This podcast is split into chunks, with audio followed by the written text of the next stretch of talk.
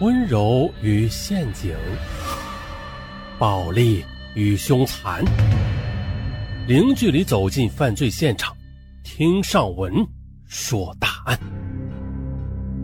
本节目由喜马拉雅独家播出。二零一二年三月，石家庄大学医学院的女生李静被安排到郑州市中医院实习。在临行前呢，男友牛俊雄送给了她一部价值五千二百元的新款苹果手机，并且叮嘱她多给自己打电话，还半开玩笑半认真的说，我不在你身边的时候，你可不能移情别恋呐！去你的，想什么呢你啊！时年二十五岁的李静是河南新乡人，长相漂亮，性格开朗，父母都是机关干部。二零零九年呢，他与同校的计算机硕士牛俊雄一见钟情，并且确立了恋爱关系。李静去医院实习之后，牛俊雄每天都要打十几个电话。最初呢，李静很感动，可后来就发现不对劲了啊！这男友的电话呀，他不分时间和场合，逐渐的让他厌烦起来。不过，真正让他不快的是，他发现了男友似乎啊不是在关心自己，而是在查岗，唯恐他与别的男人接触。李静在医院上班之后，很快的引起很多年轻医生的注意，因为她长得漂亮嘛。科室的一位副主任经常以应酬为名，呃，请她吃饭和唱歌，而她呢，能推则推，呃，实在是推不掉，呃，就叫上其他同事一起作陪。一天呢，牛俊雄给李静打电话，闲聊几句之后，他突然严肃地说：“小静啊，我问你。”你的一个男同事是不是经常给你打电话呀？昨天你们还去唱歌了吧？李静吃了一惊，哎，她以为是同事偷偷的向牛俊雄透露的情况呢，而她呀也不想让男友担心，就说：“啊，是的，那是我们的一个领导，就跟我说的也都是工作上的事儿，出去也是应酬，人家也没有什么歪心思的，你就放心吧。”啊，嗯。骗谁呢？那他怎么给你发一些恶心的短信呀？牛俊雄说着便复述了几条短信内容，让李静觉得很窘迫，气得挂掉了电话，并且关了手机。可是如果老是关机也不好，怕单位里找不到自己，李静只好换了一个新的手机号码。孰料的，他刚换了手机号码，男友就打来电话了，质问说：“你为什么换手机号码？是想躲着我吗？啊，我们这才分开多久啊，你就打算移情别恋了？”李静欲哭无泪，可又百思不得其解，心想啊，这新号码只有科室领导和实习老师知道，难道他们中间有人认识牛俊雄？那这也太不可思议了吧！他是越想越不安，那这一切到底是怎么回事啊？前面啊，咱们也说了。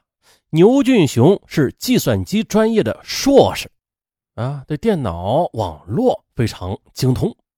原来牛俊雄为了保卫爱情，早就布置了一个超级间谍，他不知从什么地方搞了一个专门窥探别人电脑信息的病毒，通过重新编程，他改造了一个可以监控手机通讯情况的新型病毒。而该病毒的厉害之处就在于可以通过短信把你收到的各种信息啊，还有接到的各种电话呀，啊等等吧，一些信息啊都发送到对方手机上，包括即使你换了新手机号码，这病毒也会把你新手机号码发送到对方手机上，啊，极其隐蔽，并且无法察觉和清除。只要不弃用这个手机，那被感染的手机无论如何换号码，都逃脱不了监控。只要牛俊雄打开自己的手机，启动病毒之后，就可以远程的自由的进入李静的手机了，调阅通话记录和短信。如果李静正在通话，他还可以窃听，啊，非常可怕。李静换号码也不能摆脱男友查岗，只好频繁的关机。可牛俊雄啊，干脆的频频的打到他的办公室，这让办公室的医护人员很不满。直到老师提醒他，呃，要好好处理好感情中的矛盾，不要影响到工作，这给李静造成了很大的压力。五月的一天，李静心情苦闷，下班之后去泡吧。在酒吧里，李静认识了调酒师蓝铁兵。蓝铁兵比李静小两岁，不仅长相英俊，而且待人热情，很受客人的欢迎。那天呢，李静与蓝铁兵是越聊越投机，当即便决定了以姐弟相称。此后每当一有空闲，李靖就去喝喝酒放松一下，顺便的看看蓝铁兵。这么一来二往的，渐渐的二人也相互的互通电话了。有一天蓝铁兵对他透露，他最大的梦想是五年后拥有自己的酒吧，然后做成连锁店开遍全国。李靖听话，不但没有嘲笑他异想天开，还由衷的赞叹说，有野心的男人最让女人心动，你在姐姐的心里啊，不仅是个小帅哥啊，还是个有魅力的男子汉。而此时的远在天边的牛俊雄通过手机病毒注意到了李靖和蓝铁兵的交往，不过呢，他根本就没有把蓝铁兵这样一个文化不高收入微薄的调酒师放在眼里。他提防的是李靖实习医院里边的那些医生、领导以及一些男患者。然而这个令他不在意的小人物却意外的征服了李靖。六月二十七日，李靖又来喝酒了，蓝铁兵给他调制了一杯粉红佳人、啊、红粉佳人。喝了一半时，李靖咬了一样异物，我吐出来一看，哎呦，是一条铂金项链。蓝铁兵红着脸表白了，我我喜欢你。其实啊，李靖心里已经深深的喜欢上了蓝铁兵，可是想到自己有男朋友，他又有点矛盾了。现在的蓝铁兵勇敢的表白了，他不得不思考两人接下来该怎么相处。蓝铁兵见李靖没有回答自己，尴尬的离开了。这天晚上的他又给李靖发了一条表白短信，姐姐啊，我真的好喜欢你的，你就做我女朋友吧。李靖回复道，如果你是真心实意的话，那我就好好考虑考虑。蓝铁兵很高兴，一连发了好多条表白短信啊，但是李靖没有回复。而也就在李靖犹豫之际的牛俊雄却沉不住气了，他打电话来质问李靖，我一给你打电话你就说忙不想说话啊，怎么跟别人聊的那样欢？李靖支吾着想辩解，牛俊雄却生气地说，别以为我不知道，你跟一个调酒师打得火热是不是？你这叫犯贱。终于的，李靖语气坚定地说，我本来还犹豫要不要跟你分手呢，行，今天也骂醒了我，我想了一夜，你这个人心胸狭隘又疑心病重，即便铁兵没有出现，我迟早也要跟你分手的，我们就这样吧，算我对不起你。说完李靖就关了机。几天后的李靖再次换了手机号码，可换号之后他仍然接到牛俊雄的电话，李靖感到恐慌了。可这时蓝铁兵提醒他说，哎，我想起来了，你不是说他是学计算机的吗？那说不定啊，他是在你手机里装了病毒呢。李靖想到这个手机是牛俊雄送的，哎，还真有这种可能。于是呢，他把手机送到了维修中心，让技术人员检测这手机里边是否有病毒啊。可是技术人员仔细的检查了手机，说一切正常，没有感染病毒。李靖不放心，又去移动公司的技术部门咨询，对方告诉他说呀，就目前的技术来看吧，呃、除了、呃、通讯运营商外、呃、只有警方可以监控手机号码、啊、也不能监听电话和监控短信内容的，而且、啊、一旦换号又不能监控了，即便手机有 G P S 功能吧，但也只能确定这部手机的活动区，并不能获知其换的新号码。呃，可牛俊雄他究竟是怎么做到的呀？李靖觉得冥冥之中有一双看不见的眼睛正在牢牢地盯着自己，令他寝食难安，人也很快瘦了一圈。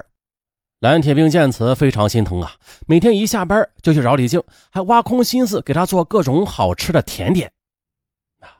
他的悉心抚慰让李靖深受感动。七月三日晚上，李靖主动又给牛俊雄打了一个电话，俊雄，我俩真不合适，你就不要再给我打电话了。李靖为了表示分手的决心，将牛俊雄赠送给自己的苹果手机也寄给了他。在购买新手机时，他顺便的又换了一个新号码，而这无意之举让他暂时的摆脱了牛俊雄的监控。可是他刚清静了不到两天呢，牛俊雄的电话又来了。原来呢，牛俊雄发现李靖更换了手机之后，就将病毒伪装成一个房产广告信息，通过电脑又发送到了蓝铁兵的手机上，然后顺利的间接的查到了李靖的新号码。李靖无奈了，只好设置了限制呼入，除了父母、实习老师、科室领导和蓝铁兵等少数人的号码外，其他人的号码一律不许呼入。那这下好了，牛俊雄打不通手机了，可是他又拨打了蓝铁兵的电话，此前呢，他因为想挽回爱情，不愿直接跟蓝铁兵通话，以免刺激对方，让局面不好收拾。可现在他顾不了这么多了，一对情敌就这样在电话中相互的谩骂。牛俊雄讽刺蓝铁兵，癞蛤蟆想吃天鹅肉啊，是白日做梦。蓝铁兵回敬说啊，哎，这白天鹅就是喜欢我这只癞蛤蟆，嘿嘿，气死你！就这样，在牛俊雄的骚扰之中，蓝铁兵和李静的感情进展嘛，反倒更迅速了。七月中旬，两人就租房同居了。得知李静和蓝铁兵同居，牛俊雄很愤怒。接着，他又通过手机 G P S 锁定了蓝铁兵的住所地址。七月二十八日深夜十一点半，蓝铁兵和李静刚刚上床躺下，突听到外边响起了激烈的敲门声，并且夹杂着怒吼声：“蓝铁兵！”你给老子滚出来！听到喊叫声啊，蓝铁兵立即起床开灯，李静却一把拉住他：“啊，你别开门，外边好像是牛俊雄的声音。”哼，我还怕他不成吗？蓝铁兵没有理会女友，打开了房门。借着室内飘出的灯光，他看到外边站着一个身高 一点七米左右的陌生男子，一脸愤怒：“我是蓝铁兵，你是牛俊雄吗？”蓝铁兵不肯示弱地说。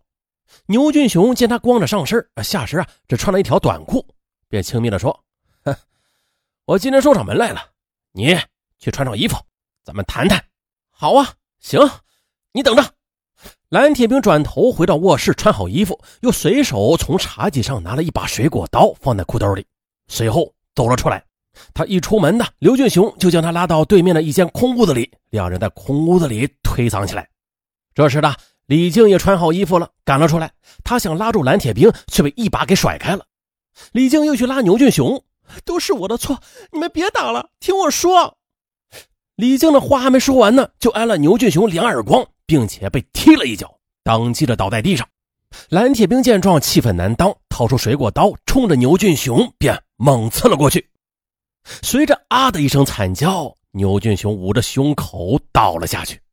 蓝铁兵被鲜血溅了一身，顿时愣住了。